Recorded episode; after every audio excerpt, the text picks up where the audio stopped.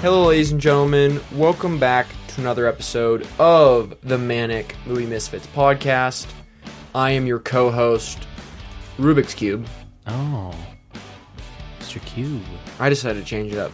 Yeah. So. Okay. But they need to know your name. Oh, yeah. It's Tom Skerritt. It's Tom. Oh, wow. You're looking pretty good, Tom, for being... How old is Tom 80 Skerritt? Years old, probably? Yeah, how old is Tom Skerritt? Mr. Dallas? Yeah. Mr. Father in A River Runs Through It? Yeah. Mr. Viper? He is... Am I an idiot? He's 88. 88. Whew. You look really good for being 88, Tom Skerritt.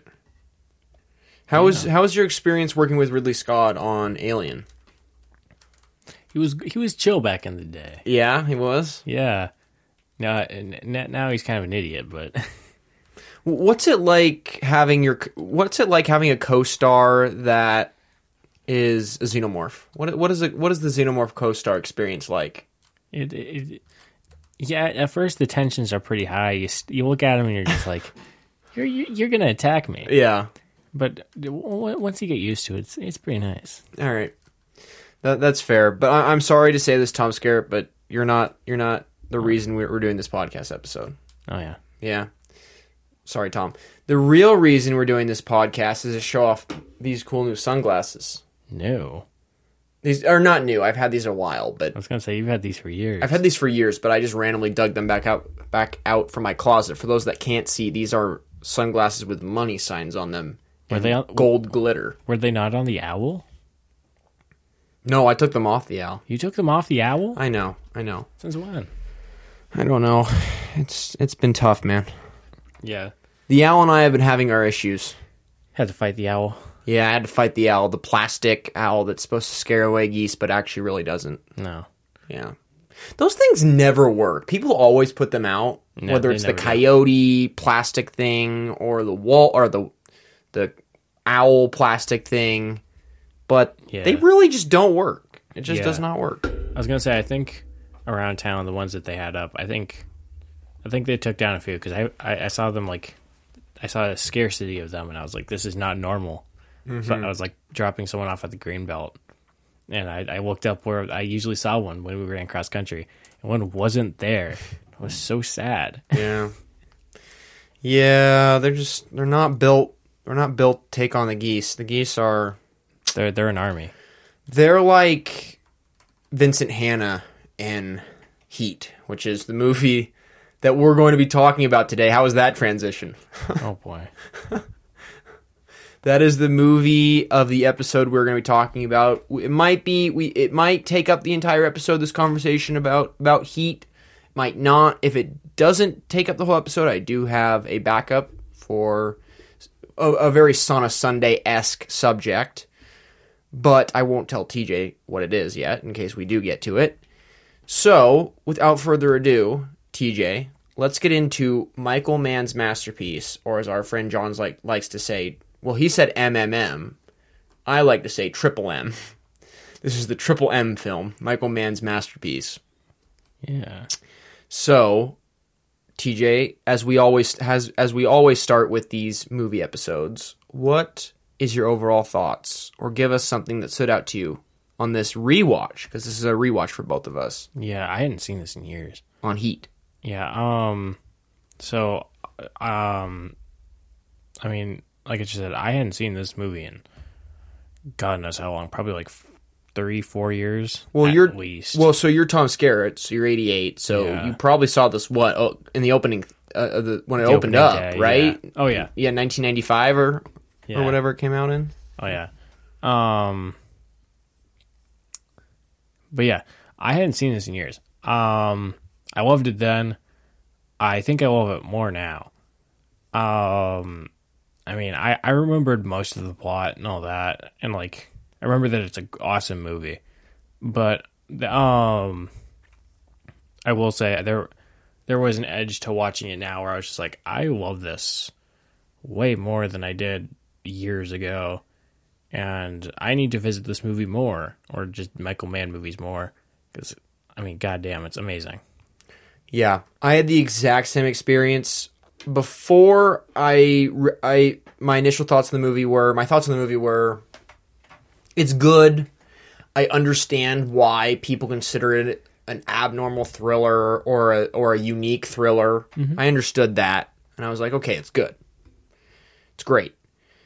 Then we rewatched it with a couple of our friends, Emerson and John, who the podcast members or podcast followers actually do know because they've been on the pod before. Mm-hmm.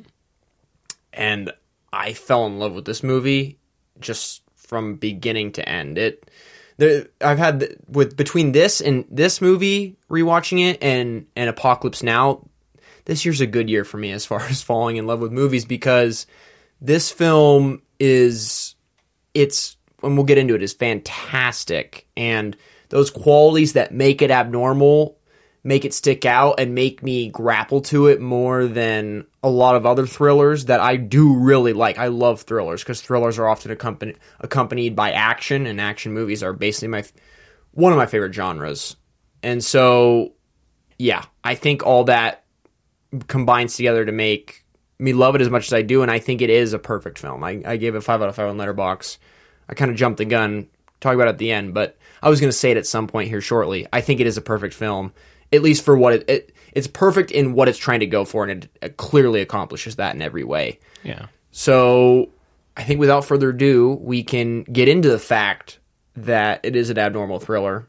And one of the things that I wrote down here that kind of came across with me, and we kind of talked about this as a group, and we paused it once or twice, people had used the restroom and stuff, is that it goes into the individual character's background and personal life more than a lot of other thrillers really tend to do. Because a lot of thrillers, it's more of like, okay, maybe we'll give you some service level background. He has a kid that he has to, support, so he has to do this or something like that or whatever. There's lots of stories like that in thrillers.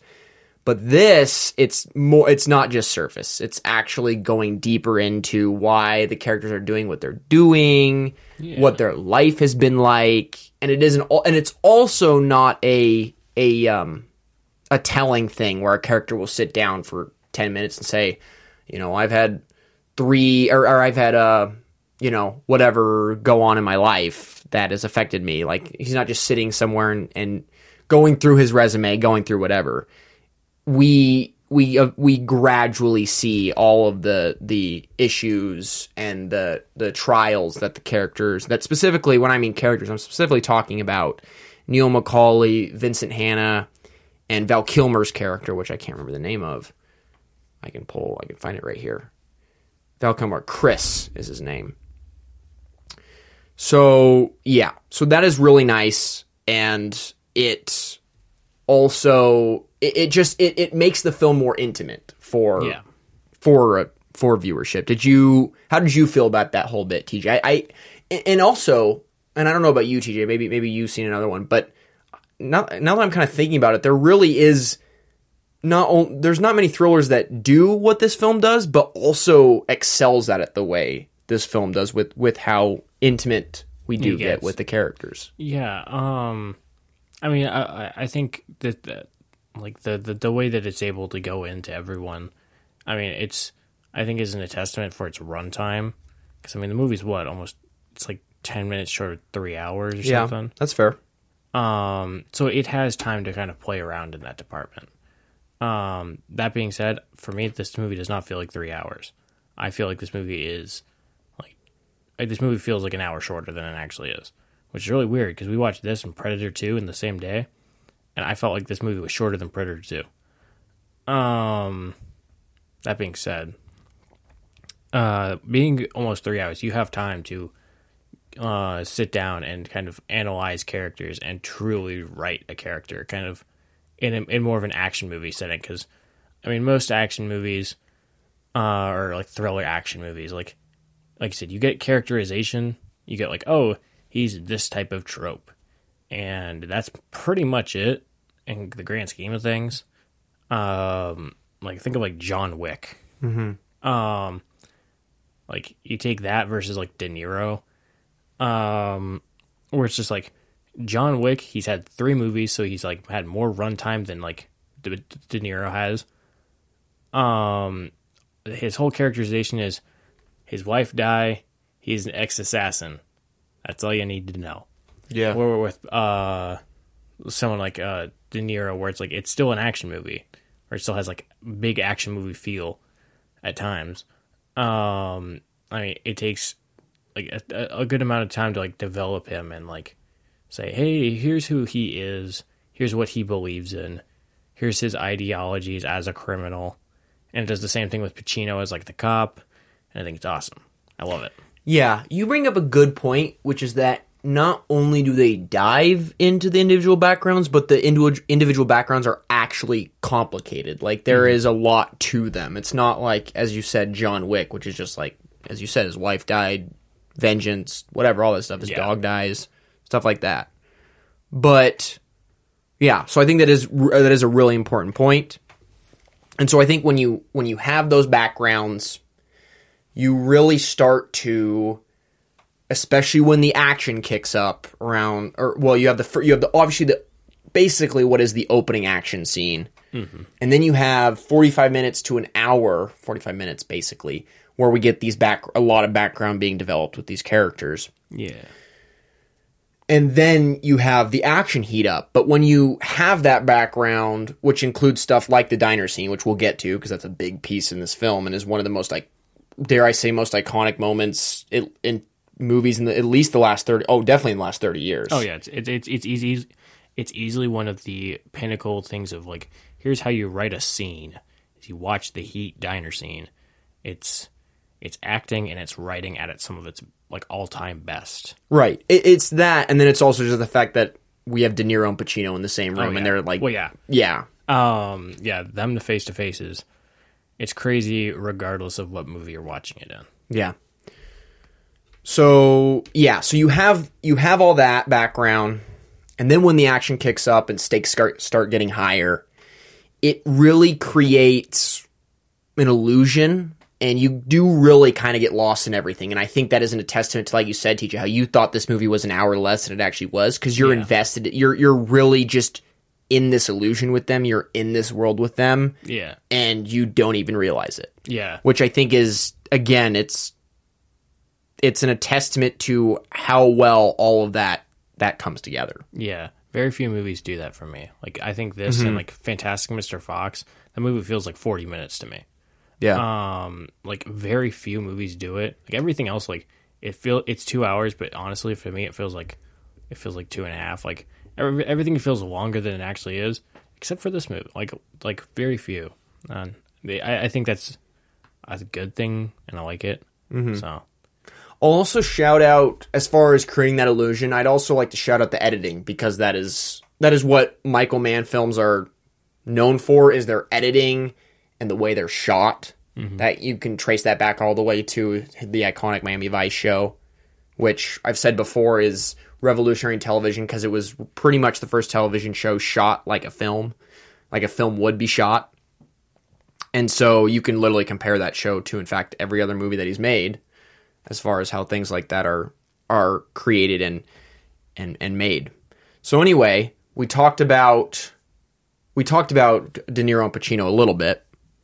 And without further ado, I think we should just get to the elephant in the room, which is the diner scene, which is what we just referred to. Yeah. And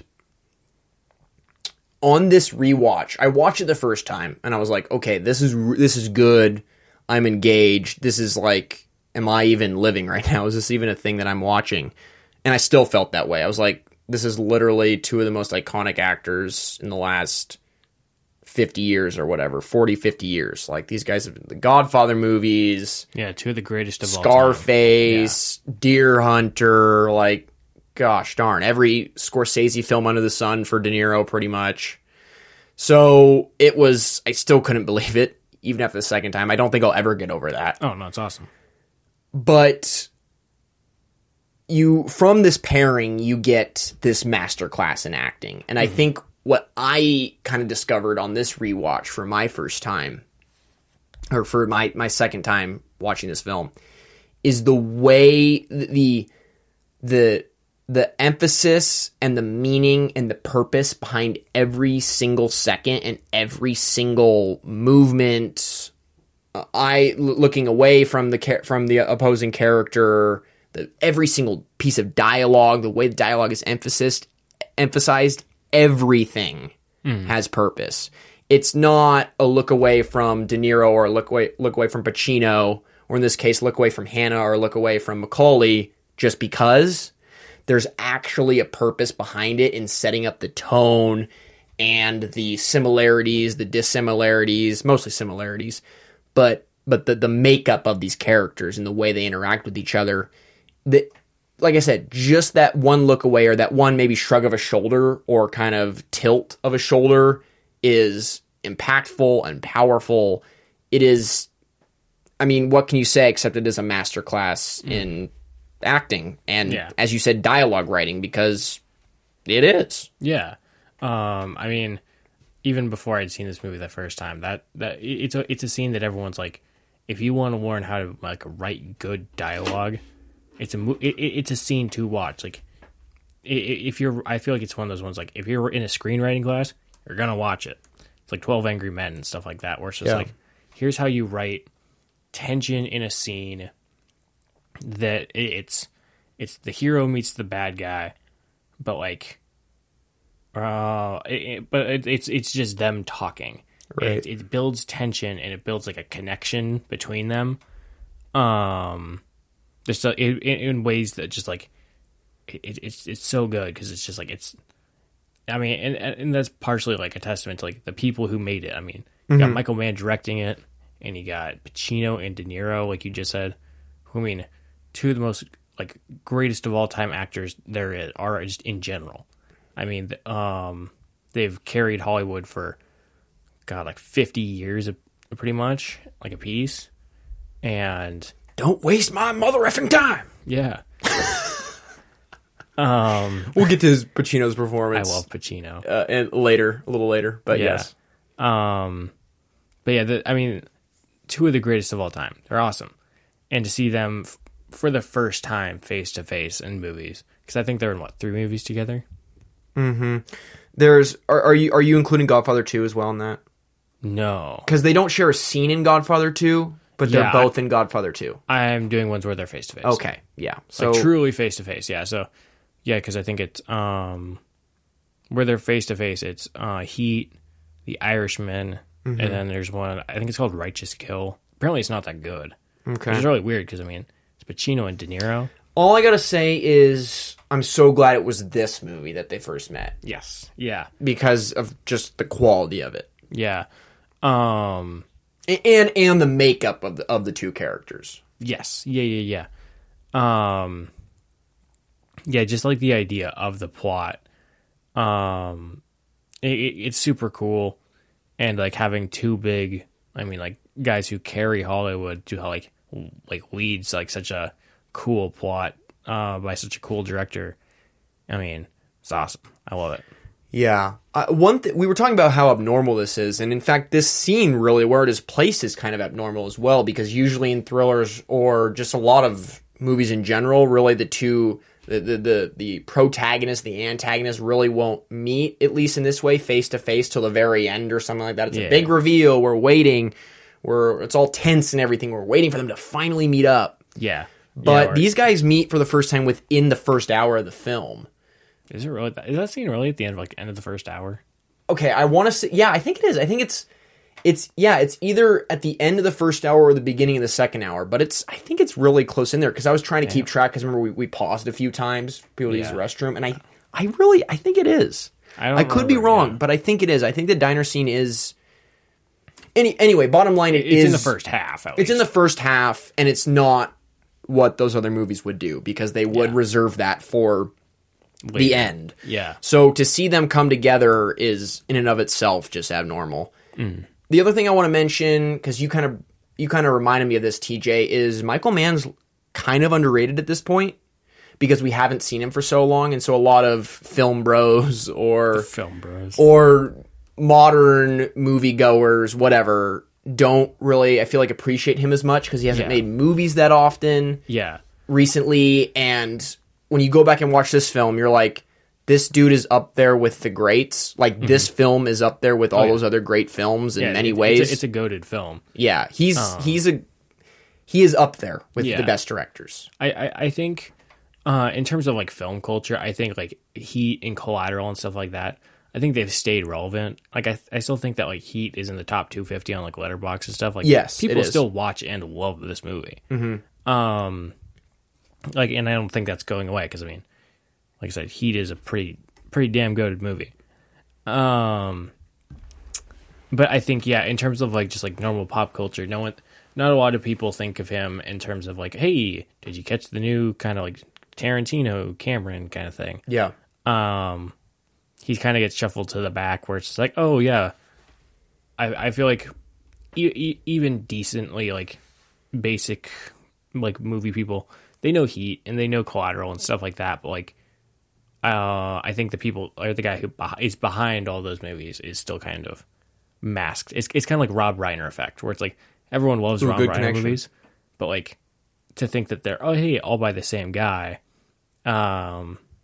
it's just like it's just a group of movies. Yeah, kind of. I really want to see his name pop up, right? Yes, yeah. Not because obviously you're correct with the Collateral and Heat; those two movies specifically are mentioned or a good amount. But his name specifically, I'd like to see at least up there along with the Tarantinos. It does. I'm not saying he's better than Tarantino. Yeah, but like, I'm saying deserves the hype. He deserves the hype because he gave us this film, which by the way got 0 Oscar nominations. But you know, I saw that. Yeah. The Oscars, they have some problems. So, yeah, I think that's it for the dinner scene. Oh, the last thing I will say, there's a couple things I want to mention. One, TJ, you were talking about how it is just a masterclass in screenwriting. Totally agree. And I think one of the best ways to highlight that is the fact that you have Vincent and McCauley, who are essentially just doing the showing, not telling, the forbidden thing for writers and screenwriters or whatever to do, right? Because they're literally just laying out their life. Like they literally in their conversation just list out their resumes and list out their life. Yeah. And normally that's boring or not entertaining or, like I said, forbidden. But the way it is written is so involving and so gripping, the mm-hmm. way they're kind of laying this stuff out, that it totally works when it totally shouldn't. So I think that's something we should definitely mention. Yeah. And then I will also not shout out, but this is a kind of a cool fact that I came across just throughout the last few years after I watched it and stuff like that, which is, and I'm sure you might know this too, TJ, but Al Pacino and De Niro never actually rehearsed the scene. They they kind of went over lines in Michael Mann's office, but it wasn't like, but there was no inflection, there was no nothing. It was just monotone reading the lines, and then the only time they actually like did it legitimately was with the cameras rolling. That's cool. While they were doing it. It is a really cool thing, and I think it really did add to it. Now, I don't know what takes they used, right? Because I know they did at least 10 takes. I remember hearing conversation. It was a decent amount of takes. So I obviously don't know what cuts were used. Yeah. But what clips were used. But I feel like we do get that from them. Yeah. And of course they're great actors, so that might be a part of the reason, obviously.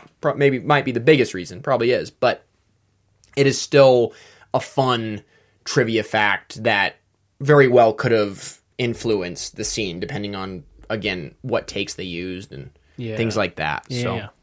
So, that is the diner scene. Now we got to get to Pacino in this film. Yeah, because he's something. He is great in this film. He is eccentric and just weird, strange, but also doesn't take away from more of his serious moments and serious tones of the film, which I think is just a testament to, of course, him as an actor and whatnot. But I find that really interesting, and you're always transfixed on him for that reason too, because he is the only character in the film that is doing what he's doing, like weird and stuff like that. And yeah, TJ, what'd you think of Pacino? I love Pacino in this movie. Like I said, he's eccentric in this movie, and I think it's absolutely hilarious. But like you said, at the same time, like when he gets serious, it's still like he balances kind of like the goof with like the seriousness, and yeah, like a way that works, like in just ways that like, oh my God, they're amazing. There's so many performances where that's gone totally wrong, where people have just gone so overboard with all that quirky, weird stuff. Yeah. And I always loved Pacino in this movie. I think originally he was my favorite performance of the movie. I still think he is. Cause like he's just so bombastic. It's just like every scene at the beginning, he's yelling something stupid as hell, but like it just works. Yeah. And I love it. And for me, I think maybe I have to sit on it, but I think it might be like a top three, like Pacino performance for me. Probably. I'd say, yeah, I would agree. Off the top of my head, the three for me is probably Scarface, Heat, and Godfather, probably. Yeah. I haven't seen Scarface, but I'd say, yeah, Godfather, Heat, and then Scent of a Woman.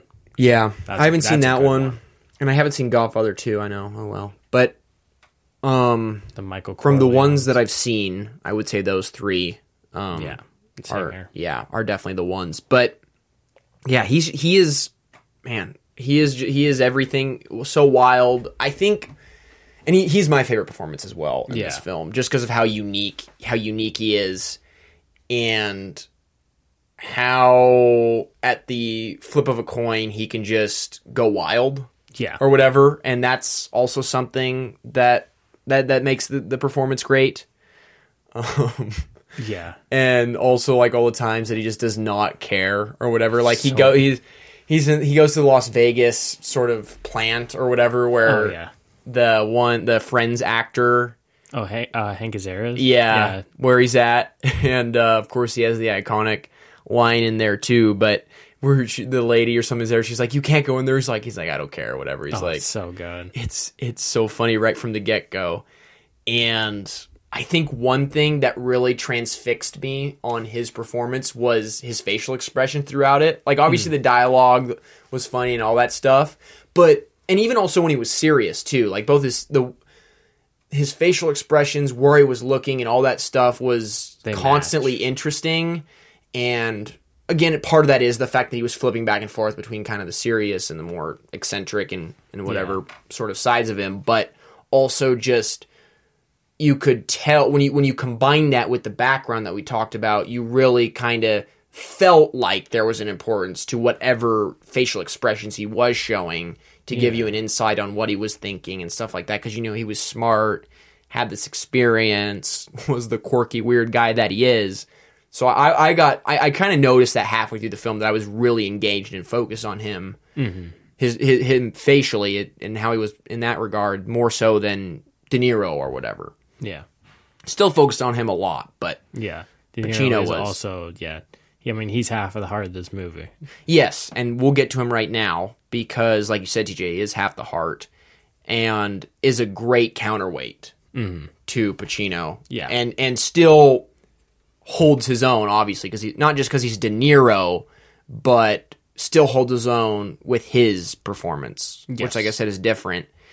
And it's different because one of the things that I really love about it is he really sells you right from the beginning, or not necessarily right from the beginning, but pretty soon that you feel like he could be a smart criminal. Like, he doesn't have the cliche criminal appearance and whatever. He's not like what's his name? Who's the guy with all the tattoos? Waingro. But what? Waingro from the movie. Okay, yeah. I thought you were talking about like a character from a different movie, and I was like, you're gonna have to say the movie. I don't. Okay, but yeah, like I was saying, he really sold himself as a smart criminal, and despite the fact that he didn't have that cliche criminal appearance like Waingro does, right? Waingro's the guy with the long hair and all the tattoos and stuff like that. He really carried that mastermind vibe with him. Yeah. And also delivers... Pacino, as we said, delivers some great lines, but De Niro has a lot of great lines, too. Mm-hmm. One of my favorite lines in this film, and quite possibly one of my favorite lines just in general, and I'll read the conversation because it's better with it.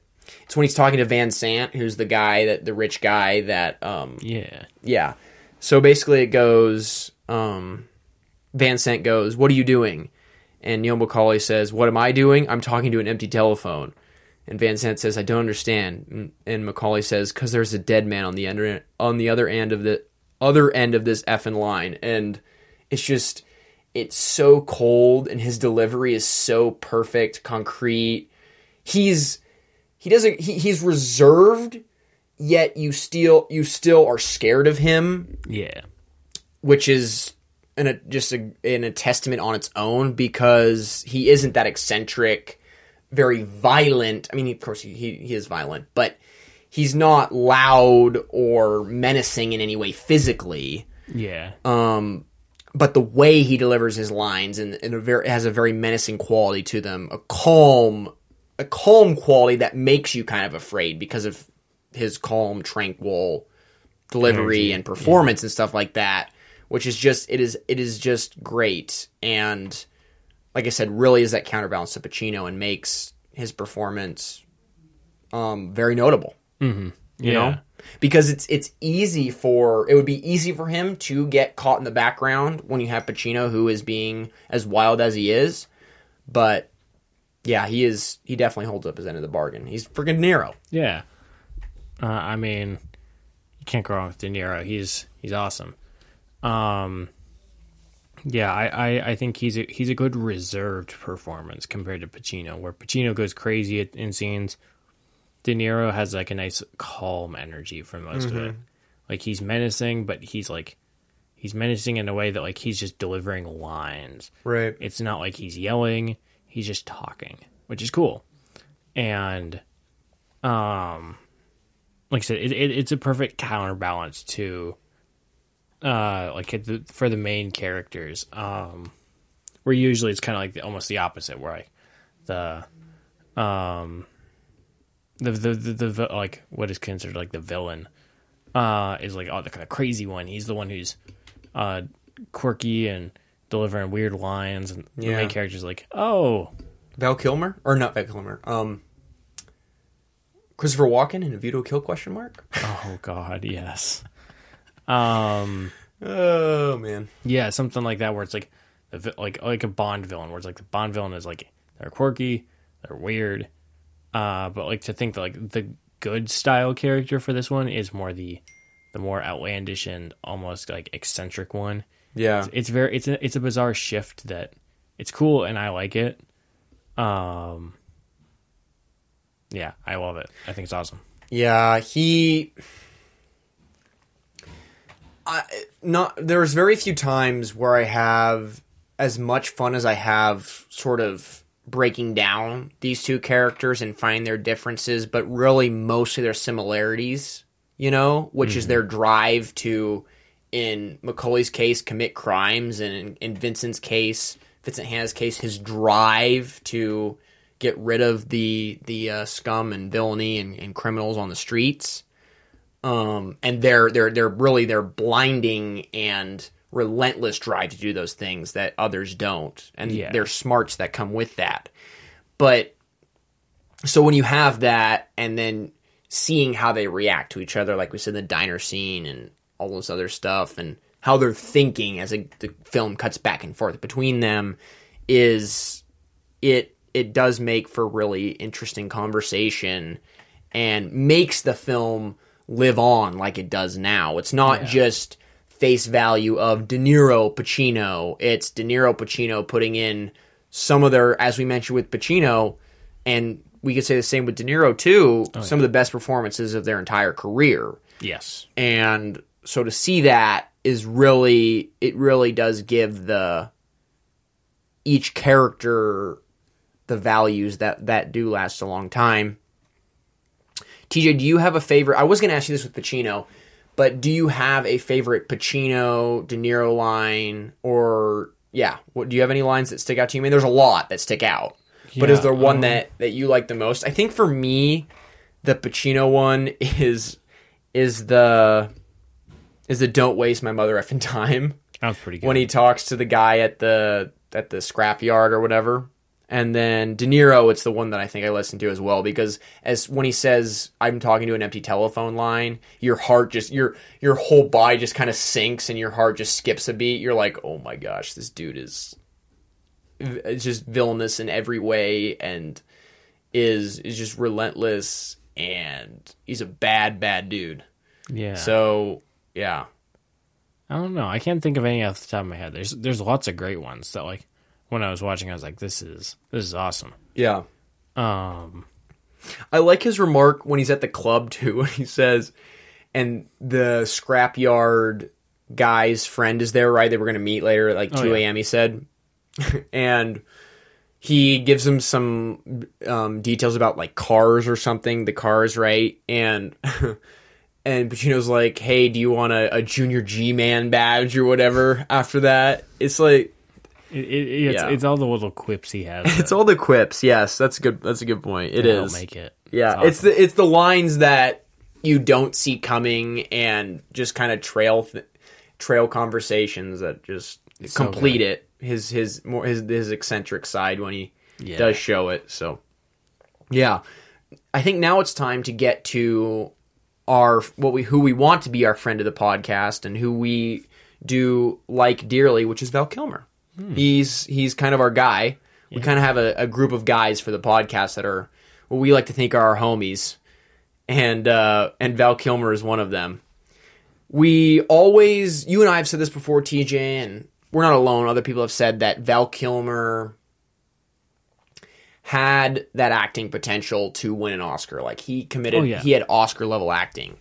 And to me, this is one of, I don't know how many films, but one of the one of the films that shows that, because you have two of the all-time greats and you're the third build. It's I can't remember who's first, but it's basically Al Pacino, De Niro, and then the build, you're right there. It's Val Kilmer's third. I think so, yeah. And at least that's what it shows on my DVD or Blu-ray. I think when the ending credits started, I think it is Pacino, De Niro,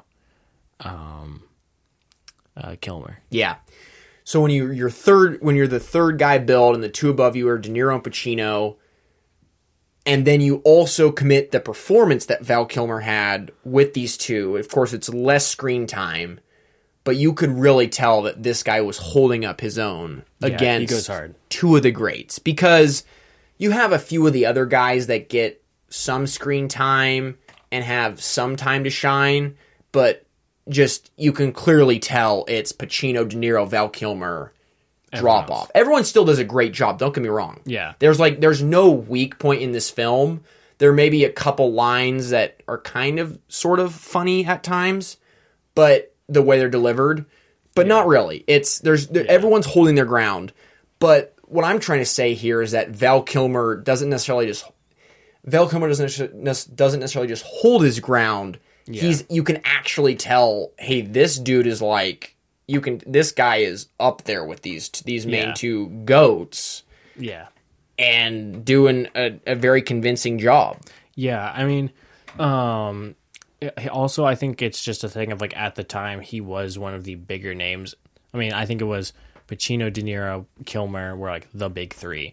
They're the people you're going to put on the poster and all that. Right. Where everyone else, like, they're big now. Like, I mean, it's Danny Trejo and Natalie Portman and the guy from the Allstate commercials and stuff like that. Like, people that we all recognize and know. But, like, they're not as big as those three. Yeah. Like, you're not going to put Danny Trejo or the guy from Las Vegas that's the voice of Apu and The Simpsons. I can't remember his name. Like someone like that, you're not gonna put them on there. Mm-hmm. But I think it's one of those things where it's like they're the big three, they're the show, or like most of the show at least. Right. You're here for them. Like, let's be real. Yeah, you are here for them.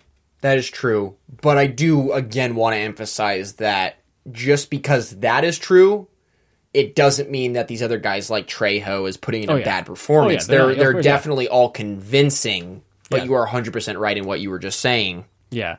They're small pickings at the moment. Mm-hmm. They have yet to start their career truly. One other line, this reminded me of, our conversation here reminded me of this. One other line that, and I can't remember the name of the actor. I'm trying to find him on the list here. But when they're having the conversation, I think it's in an empty lot about whether they should do the bank heist still. Mm-hmm. And the one guy says the action is the juice. I can't remember the name of that actor, but that might be my favorite line just because you're... Oh, yeah. I know what you're talking about. Yeah. Yeah, because you're just kind of like, what is he trying to say here? Kind of confusing. You kind of get what he's saying, but you kind of don't get what he's saying. I kind of love that duality of that line. So that might actually be my favorite line. Just want to shout that out. But it's pretty good. But anyway, yeah, back to Val, our guy Val. I think what confirmed my kind of hunch that he was really up there with De Niro and Pacino in this film, because I couldn't remember him too well from when I first watched it. I first watched it 4 years ago or something. It'd been a while, 3 or 4 years ago.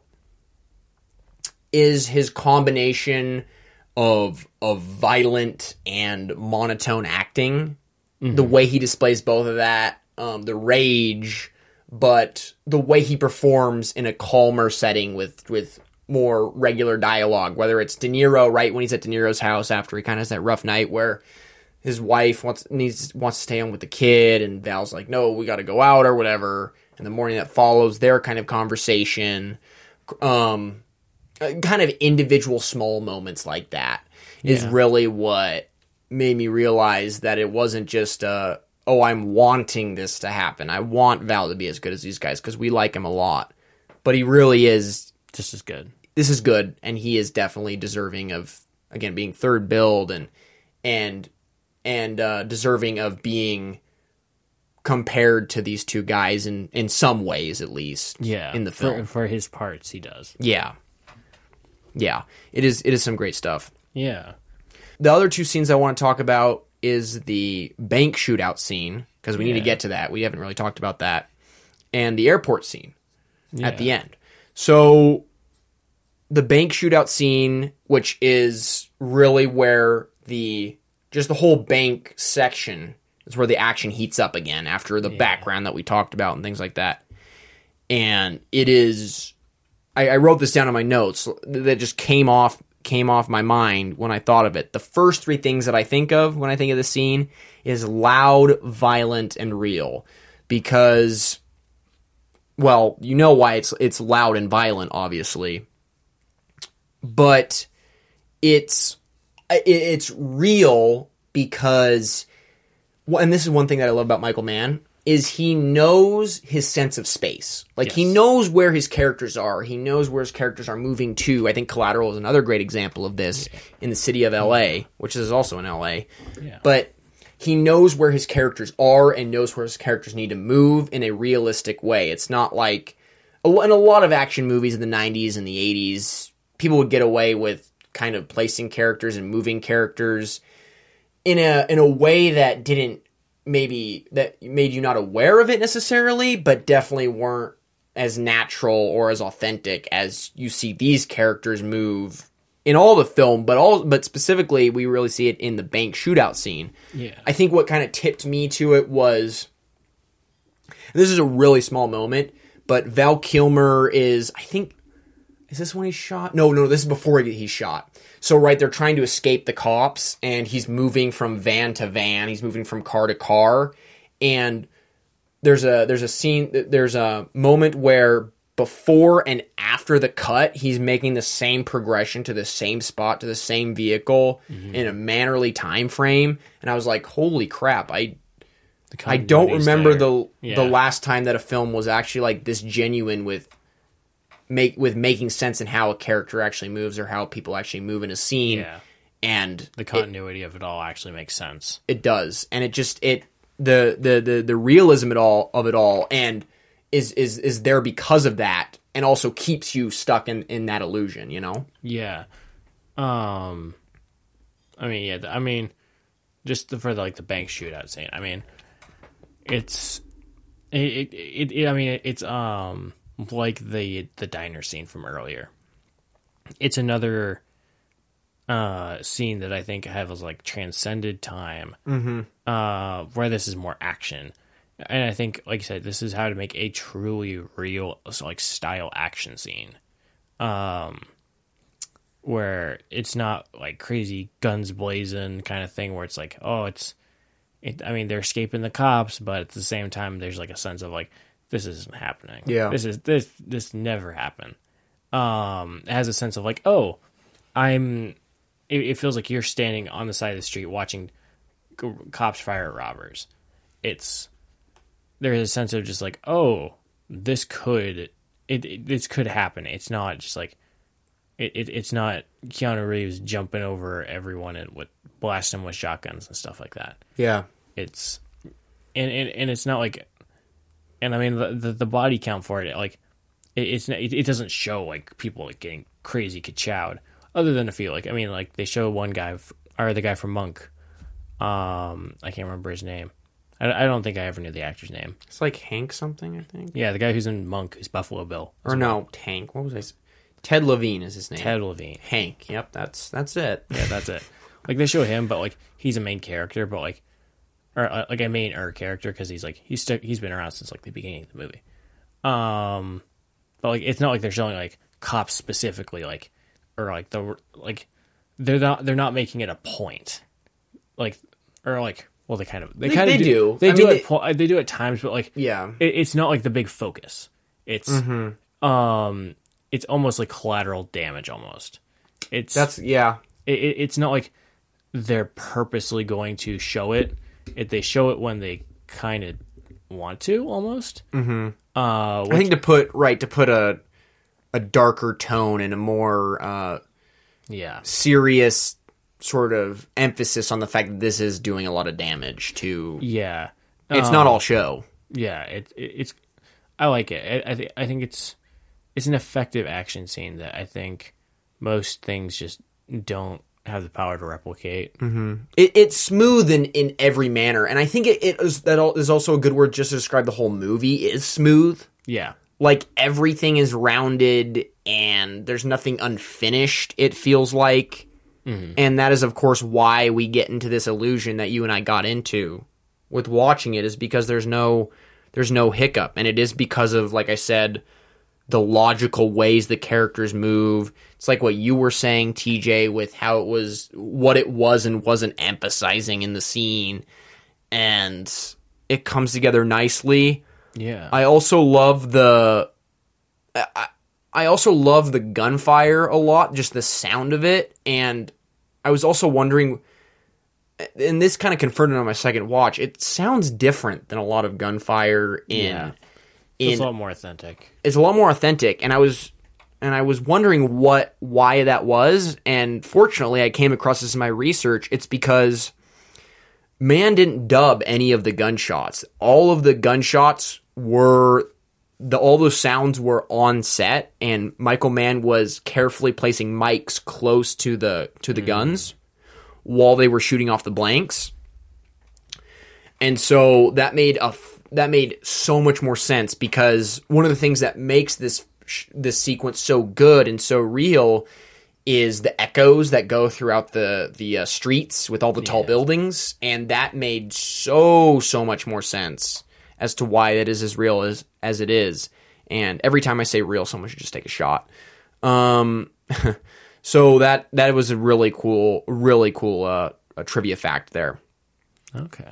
And I think another reason why it's so good and why we like it so much is how much of it it's such a polar opposite to the 45 minutes before. It's sort of like, we get this background, we get a lot of calm sort of stuff, and then we jump into the action. It is vibrant, it is big, it is loud, it is everything, and it gives it an emphasis, the whole scene an emphasis, but really brings a lot of power to it. Yeah.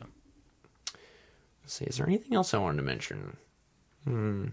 Oh, I also want to talk about just, or mention at least, that it's also crazy how long it is too. I mean, a lot of other films that might have a scene similar to it would be half as long maybe, but this thing really sulks in the moment. Yeah, it's like 10 minutes long almost. It is freaking long. And well, I think 10 minutes probably plus them inside the bank, but right. Regardless, it's long. It is long, but not. But it's not. That's not a bad thing. No, that's a good thing. Yeah. It really is. You really do get to sit there with the actors and sort of take it in, and understand what's going on. Yeah. All right. Last scene that I want to talk about is the airport scene. Mm-hmm. The end of the movie. So this whole sequence, this whole scene reciprocates a lot of the stuff that we like about the bank heist, about the realism behind it. One of the better examples in this last part of the film is the airplanes, the sound of the airplane, and the lights that are going on and off with the airplane and on the ground as well when they land. Really is real, and then he also has that sense of space too, with where the characters are running from, like they're running across tarmacs, running to like those generators or whatever they're around, I don't know, at some point, but in those small little buildings as well. But it is great. The one thing that is different though, and this is actually a moment in the film itself and is quite touching and something that for me came out of left field almost, was that subtle but important and also focused on sort of handshake that they have at the end there, the grappling of each other's hand. And I thought that was it was super powerful, and I think solidifies what we knew all along, which was that these guys are really equals. They really do treat each other as equals and respect each other. And also highlights that, and I also think it's interesting because, you know, as Neil McCauley mentions, he was kind of alone. He's been alone almost all of his life, his criminal life at least, with no one. But when he dies, he had someone there with him. Yeah. I thought that was a nice sort of there was some nice sort of imagery there, and nice sort of touch there with that little piece, and really wraps a nice bow on what is Michael Mann's masterpiece, or Triple M, as we like, as I was talking about earlier. So, yeah, that is Heat. Yeah, great film. 5 out of 5 for me. It is. Well, I mean, there's not much to say. It is Michael Mann's masterpiece. I'm so glad Mann brought Al Pacino and De Niro together. Yeah, thank goodness, because it was turned out amazing. Yeah, I wonder if they had like anyone else in the running for the lead too. To like if either of them couldn't make it. Yeah, with all the research that I did, or what I was coming across at least, I didn't do a ton of it, but what I came across, it sounded like it was always going to be those two. Those two is what it sounded like. There was never something where it was like, oh, it's going to be this person or this person, but yeah, it seemed to always be those two, which makes sense because when you build and write performances like these that Mann did, it makes sense why you would get those two, because it wouldn't, as much as we did talk about how great the writing is, which it is, you still need those heavy hitters. You still need the heavy hitter Al Pacino and De Niro to really solidify that totally, because, for example, let's say he got De Niro or he got Pacino, but maybe got an actor that isn't quite as good, but puts in an acting performance that is basically on point with Pacino's, it still wouldn't be the same, because outside of the film, you feel that De Niro and Pacino are equals. So when that comes into their characters, the foundation is just rock solid, because you see the actors as equals, and then you see them placed in these characters that treat each other as equals and seem like equals as far as how intellectual they are and things like that. So I think it really does sell it completely. Interesting. So originally, it looks like this was going to be a TV show. Yes, I did know that, yeah. But the pilot is called LA Takedown. You can watch it. It's like, it looks like it's only like 90 minutes or something. And it has the guy who's Yondu from Guardians of the Galaxy. Oh, nice. What is his name? Michael Rooker or whatever? Yeah. Has him, and then has another big actor in it from Japan. Huh.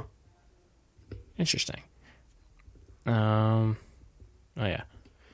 Anyway, I will run through some Pop Quiz Hot Shot facts, which we haven't done Pop Quiz Hot Shot in a while, because we haven't really done any movie-centered episodes in a while.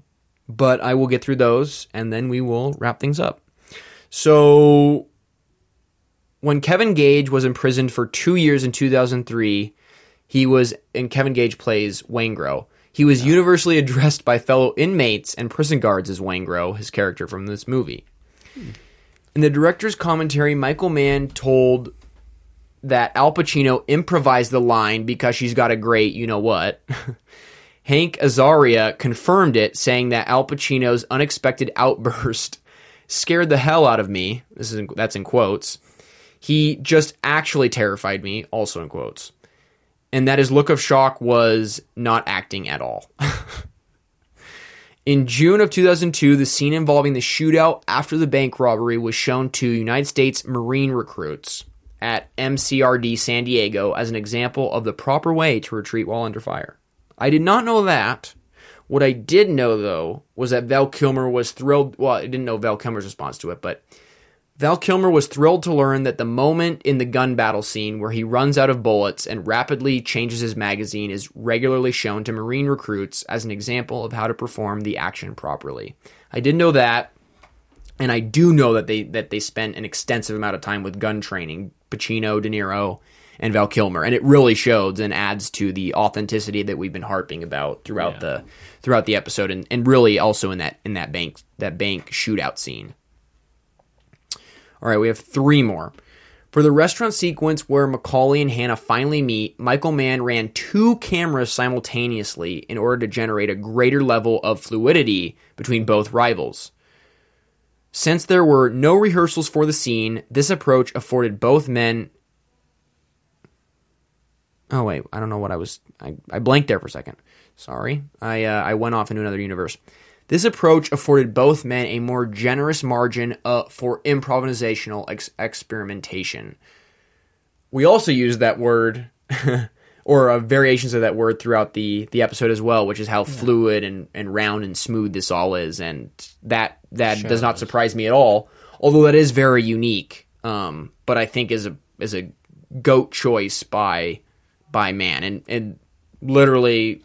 what we were talking about makes him like those. That's a small example of what makes him as good of a director as he is. It's understanding that. Oh, never mind. That's it. So that is it for Pop Quiz Hot Shot. That is this. That is it for us, TJ. Yeah. When we'll be back, we'll be doing our usual stuff, which is insulting each other. Unfortunately, I can't punch TJ because we're gonna be back at college. But I'll verbally assault him at least, so that'll be okay. I'll get my kicks that way. Oh, boy. So without further ado, thank you so much for listening. TJ and I are going to watch Dr. No on the big screen for the 60th anniversary. We are very surprised, as you can see. There you go. We like our Bond stuff. So, and as you can tell from our episodes. So without further ado, we will catch you in the next episode of the Manic Movie Misfits podcast. See ya.